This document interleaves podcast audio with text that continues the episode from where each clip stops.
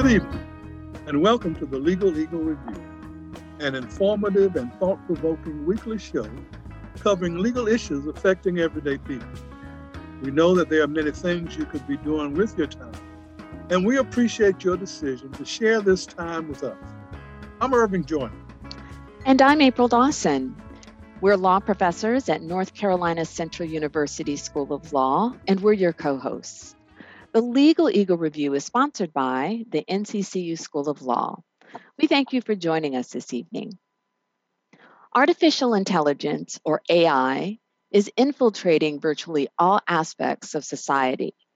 We interact with AI daily when we use our smartphones, make purchases, apply for jobs, and even drive our cars. As useful as AI enabled systems can be, they can also cause great harm to individuals and society as a whole. When businesses and the government fail to use AI ethically and responsibly, societal harms like discrimination and bias can be amplified exponentially.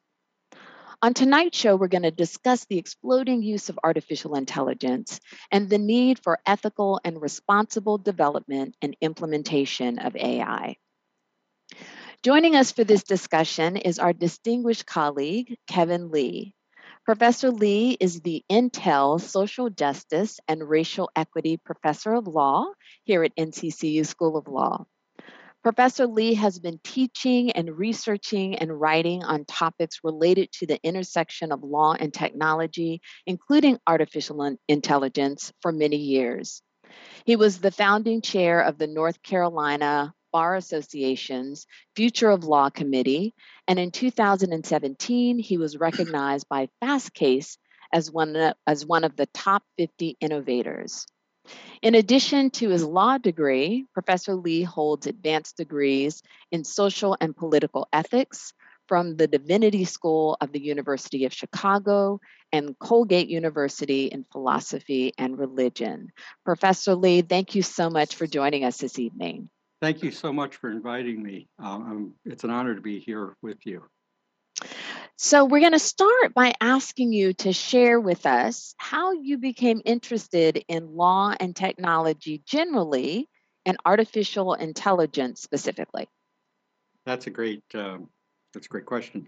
Um, you know, my background, uh, I have uh, been really fascinated by studying human beings frankly, over over my career. So when you know when I was in uh, younger and I, I uh, at Colgate, you mentioned Colgate, I, I actually studied uh, Jodo Shinshu Buddhism, and I'm half Asian, and uh, my I was raised a sort of mixture of Catholicism and Buddhism. So I've kind of had to have this kind of odd background, but I've always been interested in the sort of diversity and uniqueness of human beings. And I, I, carried that with me into uh, teaching law, and I've been teaching jurisprudence for a number of years. And uh, I was at a conference a, a few years ago uh, that we were hosting, um, and um, one of the speakers there was doing predictive. It was a, a company that was doing predictive analytics, uh, very you know cutting edge uh, from Stanford, you know very cutting edge stuff. And I listened to them talk, and I saw the reaction of the other people in the room, and many of whom were general counsel. And I realized that the game had changed and so I started looking at it and trying to understand the implications of predictive analytics, first of all, the ability to predict the outcome of a lawsuit, right? To predict how a judge is going to rule on a particular motion. Um, and very granularly, like, you know, does it change when you change the lawyers? Uh, this kind of things I, I realized would, would have a tremendous impact on the commercial um, sort of landscape of the profession.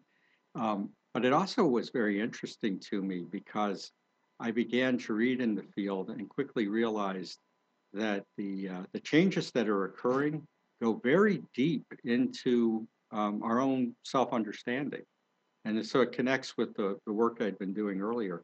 Um, you know, one of the it's not been around that long ago. Uh, Alan Turing had two great ideas you know, Alan Turing, who's now on the 50 pound note in England, you know, he had two great ideas. One of them was that uh, computation is a is a, a sort of natural phenomenon, and it, it has a mathematical description. And the other is he built he he realized that you could build a machine to do it, right? So you know before he did that, um, even into the 1950s and 60s, you know, if you asked what a computer was, a computer was a person who did computation, right? And it's only after that that um, you begin to see uh, machines doing it. Now machines have displaced uh, human beings, but there's a lot at stake with that. And there's another person, you know, everyone knows, or a lot of people have heard of Alan Turing because they made a movie about him, I guess. And uh, but there's another equally important, or maybe even more important person, uh, an American named uh, Claude Shannon. And uh, Shannon was working for Bell Labs in the 19 late 40s uh, working on the problem of how to send a signal down a longer and longer telephone line uh, and, and filter out the distortion, right? And he came up with the modern theory of information. He coined the term bit. And uh, Shannon information theory is uh, you know extremely powerful and it every device every digital device that we use owes its debt to, to Shannon our ability to communicate with satellites now I guess wow space probes outside the solar system. It all depended on what Shannon did. And this is in the mid, you know, 1950s. But it also kind of opened our understanding that, you know, information is a natural phenomena. Computation's going on naturally all around us.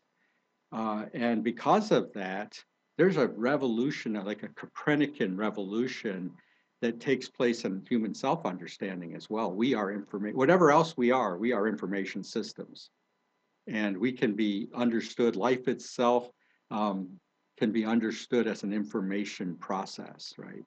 Um, and then, you know, more recently in the last, what, say 20 years, uh, as, as computer um, technology has advanced and processing power is like astronomically powerful now, and boy, memory is cheap. I was really surprised to see how cheap a terabyte of memory is because I, when I was a kid, there's actually a case I teach uh, from uh, the 70s that involves a, uh, a, memory core that's about 750K and it sold for over a million dollars. and now you get a terabyte for about what, 100. So uh, things have changed quite a bit, but the ability to, to, to gather and store enormous amounts of information, uh, unprecedented in, in human history, and then to have computational power that is powerful enough to actually, you know, understand it and make it useful. That's huge and it's changing. I realized that as, you know, about 10 years ago that, man, this is a game changer because a lot of the questions and issues that I had been issue, uh, interested in suddenly became sort of empirical questions and empir- you know, they could be investigated empirically. So that's a long way around, but that's, uh, that's how I got here. I do still think, and I, I, um, I, I do think there's a role for the humanities and for tradition and for understanding human religiousness that needs to be respected, uh, you know, in this field. Um, it, it, it, just because we understand an informational nature to the person doesn't mean that any of that went away. mm -hmm. Yeah, that's that's really um, a great uh, kind of background and, and history that brings us up to you know where you ended off with this point about having all of this computational power. So in terms of what the machines are able to do and all of this data and we have we have more data than what the human mind can possibly analyze and, and use to mm-hmm. predict and this leads us directly into artificial intelligence. And so how would you describe artificial intelligence to a, a layperson? Because we always we hear that term we have an idea of what we think it means and and oftentimes we think of you know if you're a star trek fan you might think of you know data um, or you know if you like um, will smith you might think of the irobot movie right so we have all of these examples in the entertainment industry of what artificial intelligence is um, but but what is it really yeah i mean that's uh, first of all, I think it's an overused term. Uh, we call we call everything artificial intelligence um, nowadays, and it's you know, it's it's a lot of different things. Um, it's it's really, um, gosh, an evolving concept too. um, because I think part of what you know uh, early on in even like the 50s right there were um, there were people doing artificial intelligence but they probably understood what they were doing quite differently from the way we understand it now and that's in part because as the research progresses the concepts of artificial and intelligence also change right and, and evolve too so i mean a, a sort of traditional idea of what, what does it mean to be intelligent, right? And and one of the old kind of saws on this is it's doing the right thing at the right time, right? And so artificial, you know, typically means uh, some kind of artifact or something that's a human creation. So a very basic definition of artificial intelligence would be some kind of human-made machine that does the right thing at the right time. But you know, um, then you can apply that to lots of things. You know, um, ancient um, calculators. You know, there's this ancient Greek uh, calculator that could show you where the planets would line up, and it's probably five thousand years old. That's kind of a computer. Um, you know, I, I hope things like um, Oh gosh, uh, I like to, to cook. I hope my kitchen knife does the right thing at the right time. You know, otherwise I get cut fingers, right? So, you know, it's a really broad definition. But I, I think um, a lot of it uh, nowadays, and what's exciting, really uh, that's changing things is um, you know machine learning and the ability of of uh, of machines to sort through that vast amount of data and make um, and understand it yeah, well, they don't. I don't. Wouldn't say they understand it. I don't think they understand anything. But to to make useful tools for for humans to understand it, um, and that's new, and it's uh, not been around that long. Uh, so, and it's touching so many parts of our society now. Right? It's it's everywhere. I I, I saw a um, you know a toothbrush that was an AI toothbrush. I couldn't believe that. It, it gathered information about how you brushed your teeth and made made uh, you know um, uh, suggestions on how to do a better job. You know, I, I guess that's a good thing. um, so yeah, I mean, I, I think artificial intelligence is a is a very big term, and that what we really want to do is is think about um, what's really causing the um, changes in society, which is really machine learning, and um, I think that's where I focus mainly there still are other kinds of machine, uh, you know, computational processes that are very useful and contribute to artificial intelligence. Um, but um, I think the things that's really breakthrough is, is in, in machine learning. Mm-hmm. And we're well, going to talk. Oh, go ahead. I, I was just going to ask uh, because of this proliferation of uh, artificial uh, in, uh, intelligence, is there a danger of having too much uh, information and uh, intellectual capacity uh, that's uh, created by this uh, this uh, these new developments. Yeah, I mean, I think there's you know multiple dangers, and the, part of the problem is, um, you know, we're, we're dealing with machines. There was a um, a program, a machine called AlphaGo, that beat the world Go champion in I think it was 2017. Um, Go is an amazingly complex game. Uh, my dad used to play it with me and beat me every time. I'm familiar with losing at it, um, but um, you know the machine. Uh, it, has been around for thousands of years, and the machine had all of the kind of recorded games programmed into it, and it it learned to um, beat the Go master because it could make um, the thing about Go is it's um, there's so many possible moves that you cannot like a- attack a program like that algorithmically. So you have to sort of use um, you know statistical methods and but it was such a, a good machine, a good program that it beat this guy in uh, by really exceeding his ability to intuit how the game would develop. Right. And I remember right after that, the developer saying, you know, we, we're not now lo- no longer constrained by human intuition, which is a really uh, profound statement. Right. Um, part of the problem when you're using systems like that, it, you don't know where they're going to go. because their their ability to see patterns in the data exceeds our ability to predict what patterns are going to going to see. Mm-hmm. Right? Uh, you know, think of it this way. Right? Um, one of the great curses of our time right now uh, is, um, you know, we we we started out in, in social media with these little uh, devices that would make recommendations. These are recommender systems, and uh, the the idea in was to to see if you could recommend things to people and they would click through on them. You know, and so most of these early recommender systems they were just clicking through, but the AI is smart and it evolved and it, it, it, understood its environment. And as any intelligent system would do, it began to try and change its environment. And it said, you know what? If we can make more predictable people, we can get more click throughs. And it found that being really extreme actually what made you more predictable. And so you know, people will predict more predictably click on extreme things. And so we end up with the kind of division that we're seeing in society by these extreme positions that are being funneled through social media. Right. So and no one could have predicted that that would occur, you know, before it happened. And I think it's one of the one of the features of the of the one of the difficult features is these things are evolving so quickly, uh, and with their own agenda, you know, that we that we can't quite get a handle on exactly where they're going. So that's, I mean, yeah, there's a lot of, you know, a lot of problems. And, and they're deployed everywhere in so many kinds of systems. Government is using them. Uh, a lot of administrative agencies are using AI. Corporations obviously are. Um, so, uh, and the legal system more and more. So we were, hmm. it's, um, there's a lot of challenges. mm-hmm. Okay, this is the uh, Legal Eagle review.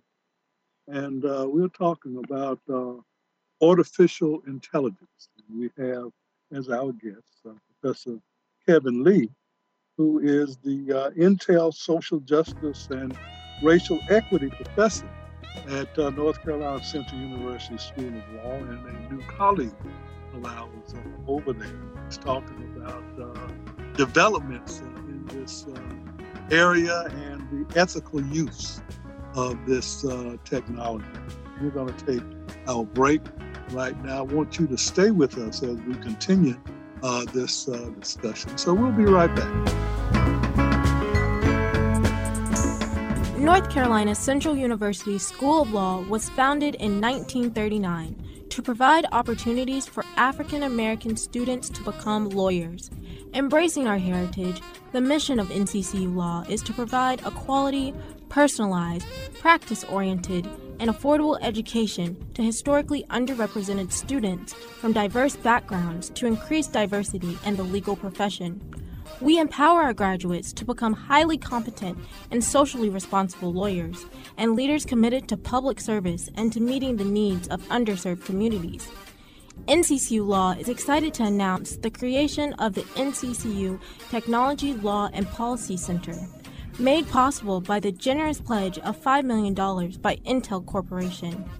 The mission of the NCCU Technology Law and Policy Center is to produce technology conscious lawyers who will use technology in alignment with the law school's mission to one, facilitate the efficient, effective, and ethical practice of law, and two, increase the access of legal information and services to underserved communities.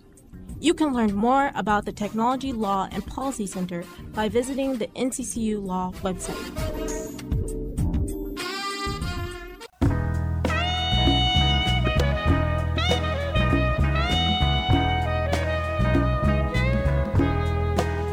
Okay, we're back on the uh, Legal Eagle Review. Thank you so very much for staying with us as we continue this discussion that we're having uh, regarding artificial intelligence. We have as our uh, our guest, our expert uh, tonight, uh, Professor uh, Kevin Lee, who is uh, the Intel Social Justice and Racial Equity Professor at North Carolina Central University School of Law, and talking about an area of, of life that we've all uh, been involved in to uh, to some extent, but know very little about. Uh, so uh, Professor Lee is going to tell us why why why we why why do we call this artificial intelligence as if that's an oxymoron? It's kind of contradictory. Yeah, that's that's um, you know it, it's interesting um, to me. That's a good question. Why is it artificial? Uh, it, it's actually a much more complex question than it, it might seem. I think that the sort of easy answer is well, it's a machine doing it instead of a person, and that that makes it artificial. But what's really interesting about it is, um, you know, what these these systems are trying to mimic human beings right? And to some extent, then the more they're successful at mimicking us, then the more they're like us and they become more like natural things then right? Uh, so that's a kind of interesting you know thing. There's this idea called um, or this I, I, would say goal that uh, of having um, AGI or um, artificial general intelligence. And an artificial general intelligence could solve like all kinds of human problems.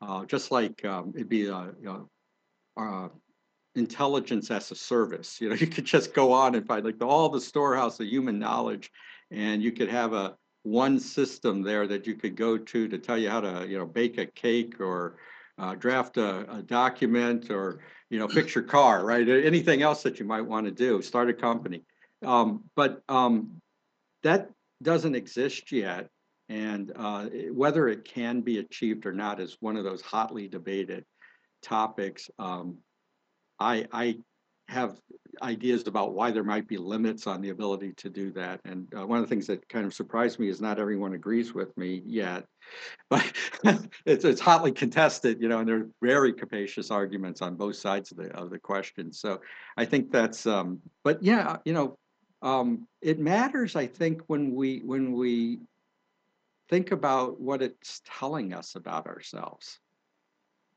right? Because it's trying to be like maybe or we're trying to make it like us whether it doesn't want to do anything because it's just a machine but um, we we try and make these systems reflect us and often we don't like what we see reflected. Right? Because uh, you know we gather data the data contains the bias that human beings contain and it reflects back on us. So there's been some really uh, disturbing, you know, results. Uh, I think some of the sort of more recent ones involved um, a system called GPT-3, which is a natural language processing system that has I think they say 57 billion sentences that it can draw from in, in making its interpretation. And when you ask it questions, you know, if you ask it, uh, well, it's been it's been fixed, but initially you could ask it like if you use the term doctor, it would always think of a male or it would always give a, a male he as a response. Uh, nurses were always she. You know, so it's very sexist in this way. Um, it's also very racist uh, in its its way, and they they put a filter in to kind of filter out those results, and that you know helps. But it's disturbing, you know, to think that it reveals a lot about you know people that way, and it's also creates all sorts of dangers because often those biases are contained in ways that are very subtle, and like I say, you're dealing with a system that is capable of drawing inferences that are more subtle than a human being can. So the the the way it can build that into uh, its programs can may be very hard for us even to detect upfront.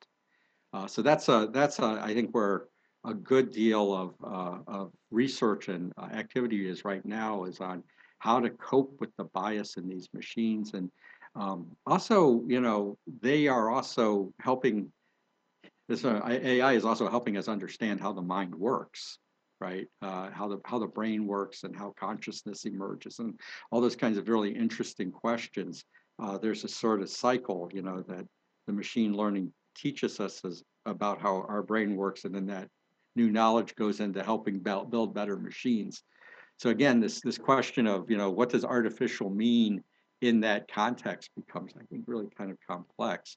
Um, it, it's interesting in that you know in in classical um, philosophy there were uh, there was always Prometheus as a sort of model of how you know Prometheus brings the fire from the gods and uh, to humans and uh, kind of represents technology in that in that regard. And uh, the gods punish Prometheus. They nail him to a to a rock and crow comes and picks out his liver every day.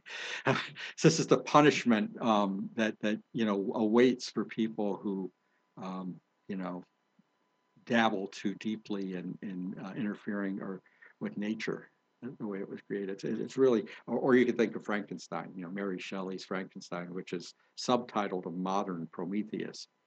Um, and we, we create these machines that, that are supposed to be reflections of us, uh, but they end up looking like Frankenstein. Frankenstein's mm. monster, you know.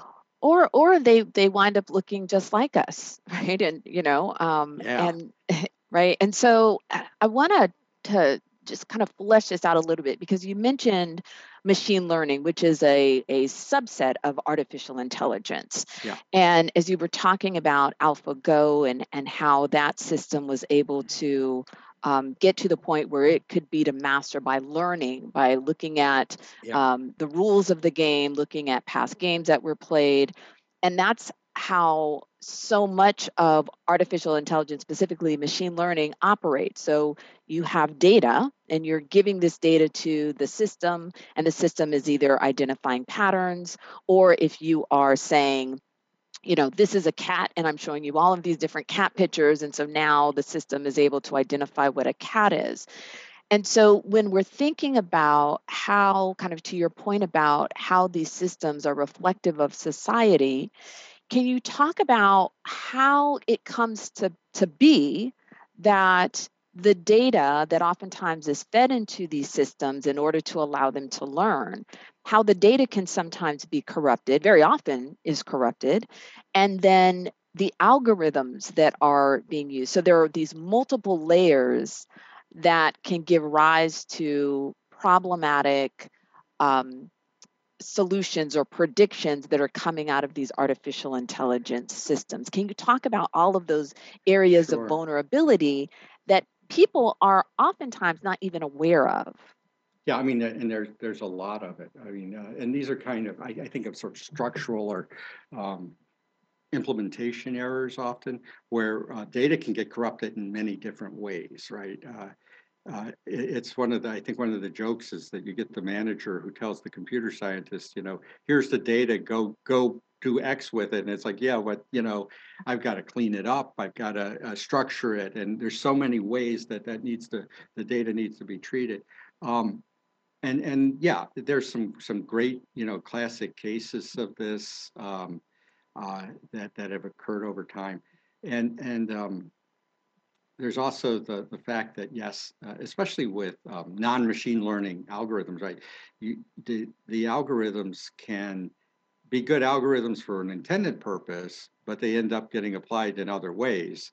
And then in their misapplication, end up causing all sorts of bias problems, right? Those are, those are definitely, um, you know, kinds of problems that have occurred and have made a lot of uh, um, um, headlines. You know, so um, one, one, example I, I, think is with uh, in in um, algorithms that screen resumes. Uh, if you build the algorithm looking at the, the employees that you have, they're only going to give you more employees like the ones you've hired in the past. And they can exclude all sorts of very talented people because they just simply are not in the data set that they're drawing from. And this has been, you know, I think that's getting better because it's simply, you know, people are aware of it, right? And hmm. uh, uh, so those kinds of issues are are certainly necessary to follow up. Uh, credit rating systems are another example of this, where algorithms are used. And the problem with credit rating systems is uh, there are, of course, all sorts of characteristics that you're not allowed to look at in, in rating someone's credit like gender and race, for example. But there's also lots of proxies for gender and race in the data.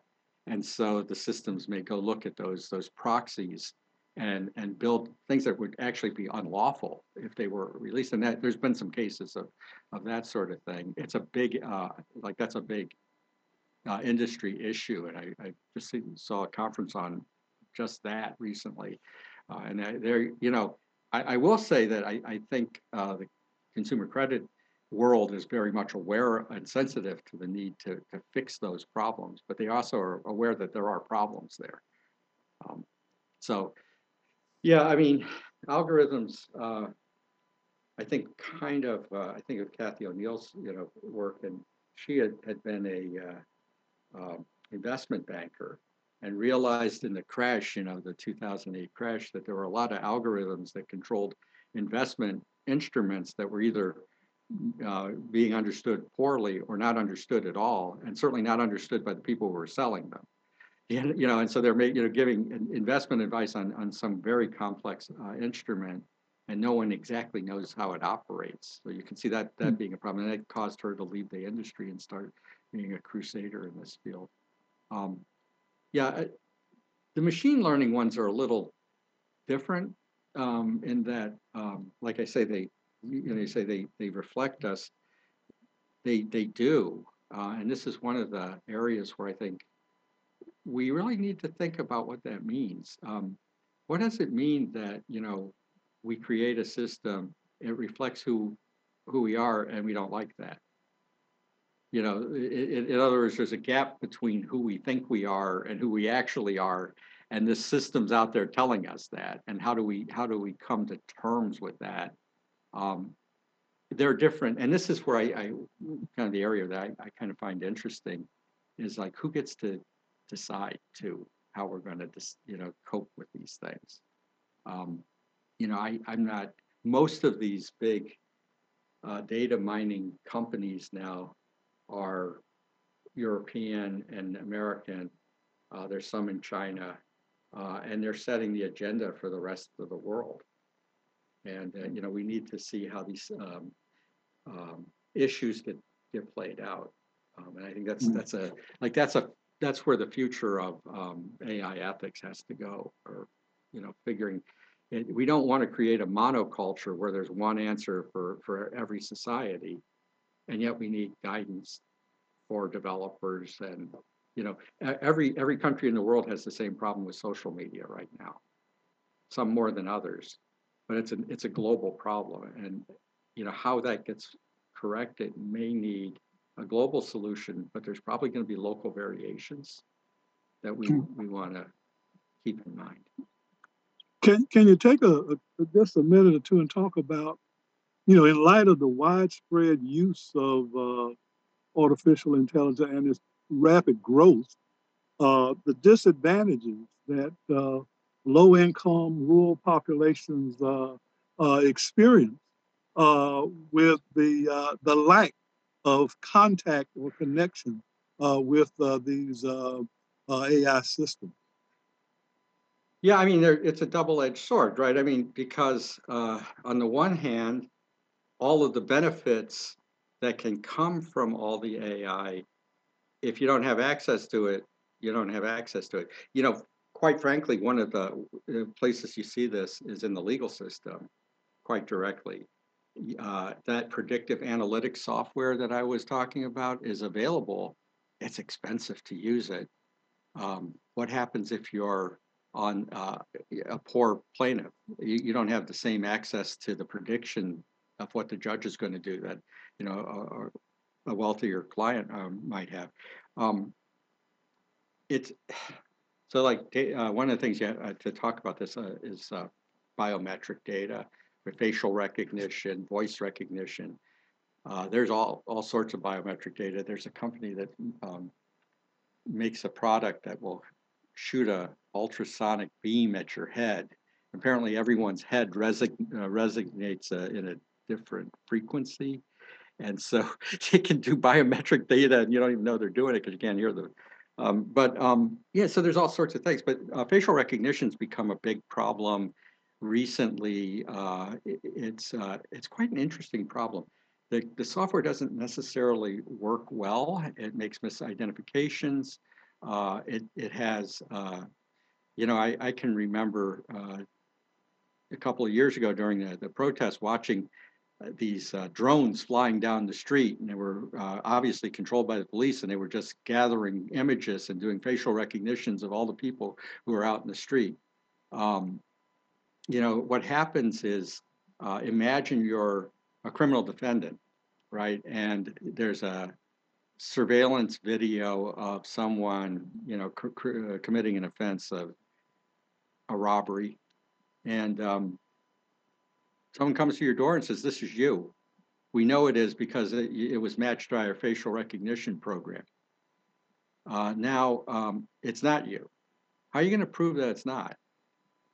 Right? I mean, you have a company that has all the science behind it telling you that's you, right? That's you. And now we have a criminal defense lawyer who has to take that on and say, no, that's not. And how does that criminal defense lawyer know how to take to challenge that algorithm? Like you're going to have to have an expert come in, and that expert's going to be expensive right? So you can see this really in a, a very tangible way. Um, there's a, a um, I'm not going to mention any companies, but there's there's one in particular that uh, has been the subject of a great deal of litigation and um, and consternation because it's programmed and it, it, basically you go on and just scrape all of the pictures they can get off of social media um, to build their database and you know if it's not accurate and um, I think one of the things that you often see in criminal court is the, the defense counsel will ask, was the was the uh, program used correctly? And the program can still you know be used correctly, but if the algorithms don't work, if it's if it's biased data, if it's inaccurate, that's not the question to be asking, right? And they they don't they don't yet know that, and I think that's been a been a big problem. Uh, in North Carolina, there is no statewide policy on the use of facial recognition. It seems to be done on a, a precinct by precinct basis. And so that becomes a, a, a real, a real pro local problem. Um, and we're seeing this, this kind of thing happening. There, there's another problem, um, which is the other um, sort of end of the spectrum too, is that, um, all that data that's out there is, is viewed as being there for commercial exploitation right? So, you know, you put data out there and somebody's going to make money on it. And I, find that to be a little bit like it was the what 1800 and some corporations are looking at land and people and uh, the environment as just there for profit and we're not really taking the time to stop and think you know that data represents real human beings who have rights and dignity and and a right to participate in the profit maybe that that's coming from. So those are the kinds of, of issues that uh, you know that are I think really simmering right now. Right, and, and Kevin, as you were talking, you were hitting upon so many important issues. So this this point about the the data is being scraped and gathered for commercial exploitation that raises fourth amendment issues. So what what happens when law enforcement is the is the customer right? And and is going to uh, these data mining companies to get information that they're not able to get directly because of fourth amendment limitations. Then when we're thinking about the algorithms and challenging the the predictions from the algorithms well if we've got proprietary um, technology who knows actually what's going on in the black boxes and, and are these mm-hmm. private companies willing to open up this information um, and so there are so many issues that you've touched upon that highlights the danger of the um, you know kind of irresponsible use of ai but also what happens when society is not aware particularly those people that are being harmed most by it when when we are just not aware of all the intricacies of it. And right. then that raises a question of well what is the government doing to make sure that that we are being protected?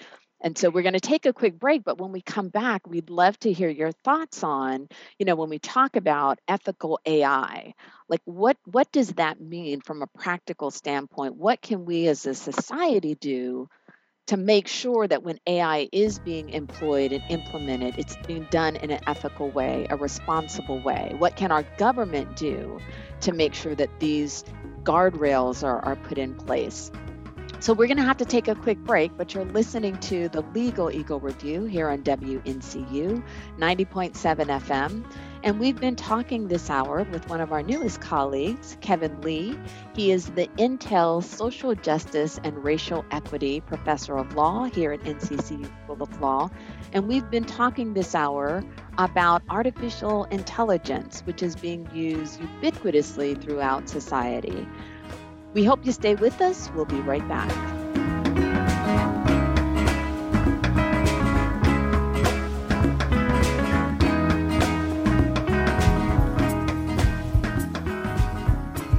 Hello, my name is Brittany Burks, and I'm currently a 2L at the North Carolina Central University School of Law. And this is your Community Spotlight. The North Carolina Central University School of Law offers four certificate programs. Upon completion of the specified requirements, law students may earn a certificate in civil rights and constitutional law, dispute resolution, tax law, or justice in the practice of law.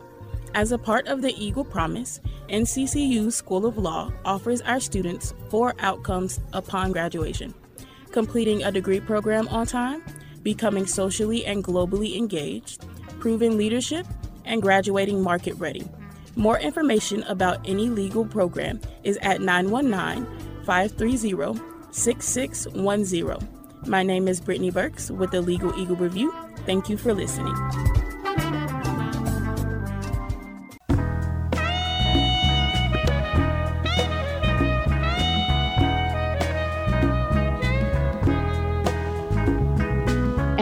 Back. Thank you again for tuning in to the Legal Eagle Review here on WNCU 90.7 FM.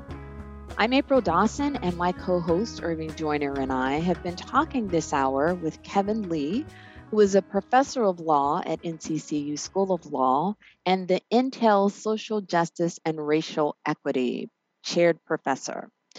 We've been talking this hour about artificial intelligence, the dangers, the need for society to understand the ins and outs and the dangers that unethical and irresponsible use may cause. Um, Kevin, right before the break, one of the things that you mentioned was in North Carolina, there's not a statewide policy and there are not statewide policies in many states and we've got issues also at the federal level. And then one of the things that you mentioned about you know solving this problem uh, it's going to take international involvement.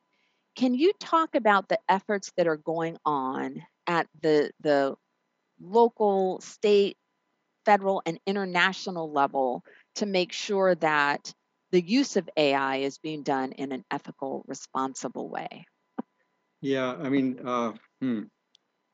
there are international frameworks for responsible development and use of, of AI. There's actually quite a few of them. Um, there's a UNESCO statement, there's a G20 statement. Um, you know, it's it's uh, as as happens with international, you know, accords and statements like that. They they get promulgated, countries sign on to them, but the question then is what happens next, right? And I think uh, so. I think that there are some great at the international community level. There's some great guidance that's coming, and uh, how is it being adopted? That's uh, a very uneven, I would say. Uh, you know, one one of the actually UNESCO principles is to have a uniform policy, national policy.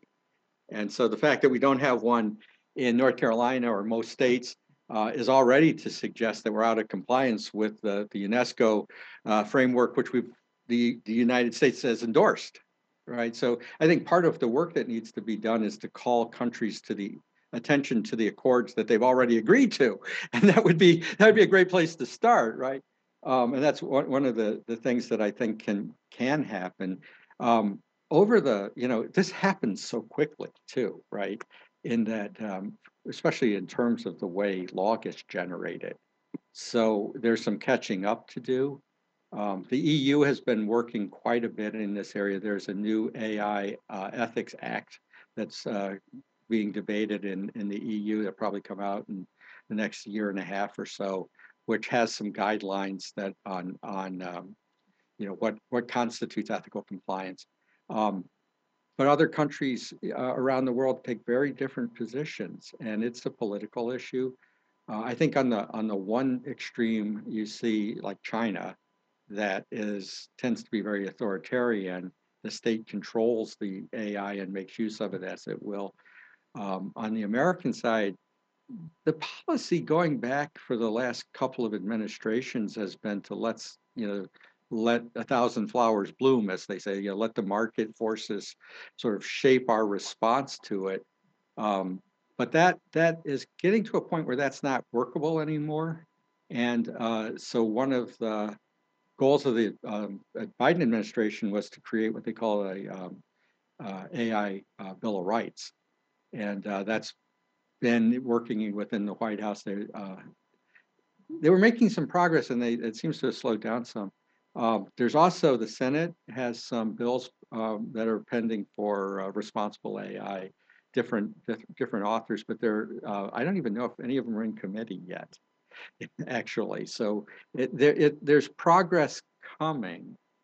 Um, what it looks like is a very complex issue, though I think, because you know um, partly because we don't know what the consequences often of the regulation is going to be any more than, you know, because we don't know what the system's going to do. So we can sort of set goals. You also see among administrative agencies uh, different attempts to kind of carve up the AI ethics pie, as it were, and each each one to claim their own. So the like the the FCC wants to have uh, some some uh, um, control over communications. Uh, um, um, obviously, um, this is a, a um, consumer product kind of issue. So, you know, there's that that piece of it. Um, but AI is being used by the government itself too, and then you have the question of who's regulating the regulators, as it were. And I know at, at one point there was some talk about creating an a separate agency for AI, which uh, I, you know I have some misgivings about. Um, you know, that would be the, like a super agency that would see oversee the AI that's being used in all the other agencies, right? So that's a, that's a problem. But this is a, a real, I think, going to be a real political issue as well, uh, because um, well, the role of the administrative state in the democracy is has been a, a contested issue uh, between left and right for for many years. Uh, deploying AI into those in administrative agency sort of deepens that debate in some ways. So it's, yeah, um, what do we need to do? Um, you know, the, the, one thing that seems to be clear to, uh, from, from the, the large corpus of, data, of uh, writings in this now is that um, being concerned with human rights is the first concern, but that's not enough, right? Because we could make, you know, machines that carve out areas for human rights, but we really have to also think about well-being, the well-being of communities, um, because the the systems can impact the well-being of communities, even while they're protecting the you know the, the legal rights uh, uh, of the communities. One of the great examples of this is a, place that doesn't get talked about enough, I think, is uh, you know these systems are huge en energy consumers, just vast energy consumers. And so to, to go back to Professor Joyner's question earlier, you know, how, how are uh, disadvantaged people impacted by this? One of the ways is the environment, right? We're heat, heating up the planet by running natural language processing programs to do Alexa and who pays for that in the end is, you know, communities, often very poor communities that are living in coastlines and especially here in North Carolina, you know. Uh, so it's kind of, I, you know, uh, a, uh, a double-edged sword again. You know, we can benefit those communities in some ways, but at the cost of, at what cost? So it, the environmental issues, I think, are really important to keep in the center of the ethics discussions now. Uh, hmm. because you know these they they uh, there's no end to our desire to have these machines and they consume a lot of energy, just a lot of energy.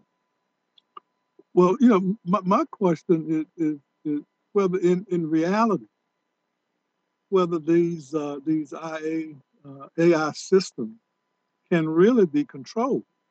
Uh, when you talk about the ethics yeah. of it, uh, who enforces it, and uh, what are the uh, oversight uh, provisions that are presently in place, and are they sufficiently uh, capable yeah. of, uh, of, of, of managing uh, this kind of kind of broad gorilla, as I you know, see it, that's out there in the uh, in the universe. Yeah, and I, I, think, like I say, in the, in the you know, one one thing I, I and I, I really should say this too. There are a lot of leading companies in this field that take social responsibility seriously, um, and um, you know, I, will I'll put in a plug for Intel. Intel is one of them. I, I think that you know they have a, uh, a zero carbon footprint goal that they're trying to achieve, and I think that, that kind of social responsibility is just out, outstanding, uh, and it, it, has allowed uh, this to progress in our in our society with some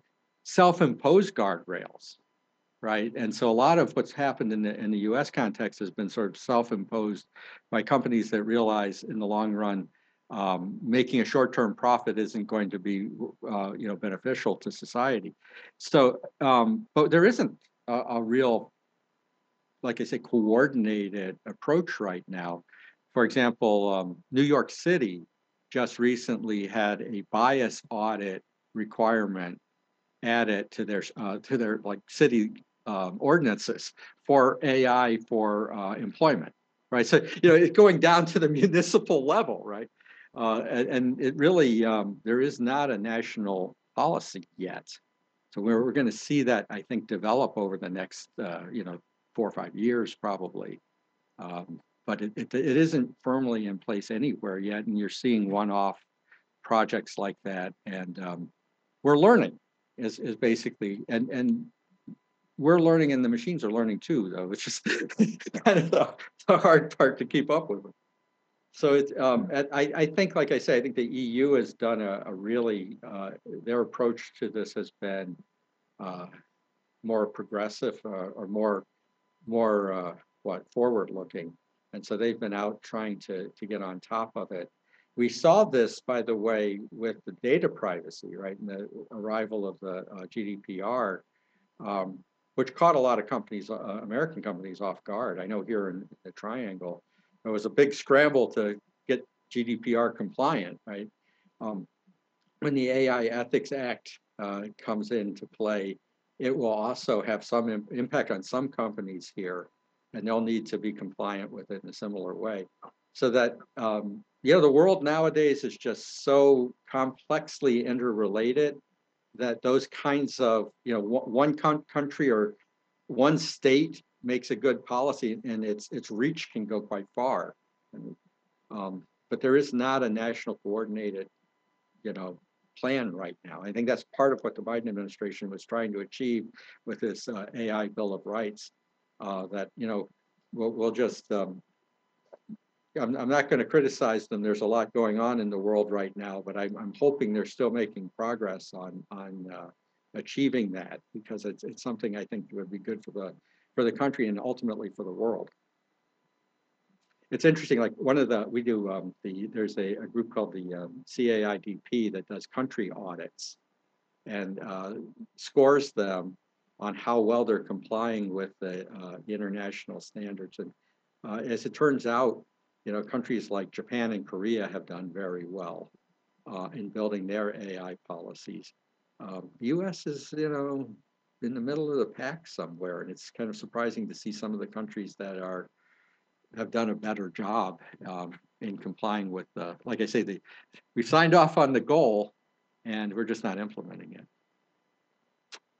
And I wonder if part of that uh, implementation stems from political will, which goes back to this whole notion of does society, kind of lay people, really understand the issues at stake here and how AI can be used in in a in a way that exacerbates um, issues that we currently have in this country. And uh, you mentioned Cathy O'Neil, and she's got mm-hmm. this great book, uh, Weapons of Math destruction, hmm. which I have always encouraged folks to read to, you know, it does open your eyes. And I know when I first read the book a couple of years ago, I was just amazed. And I, and I consider myself someone who, one, I love technology. I've been in the tech space for, for a while.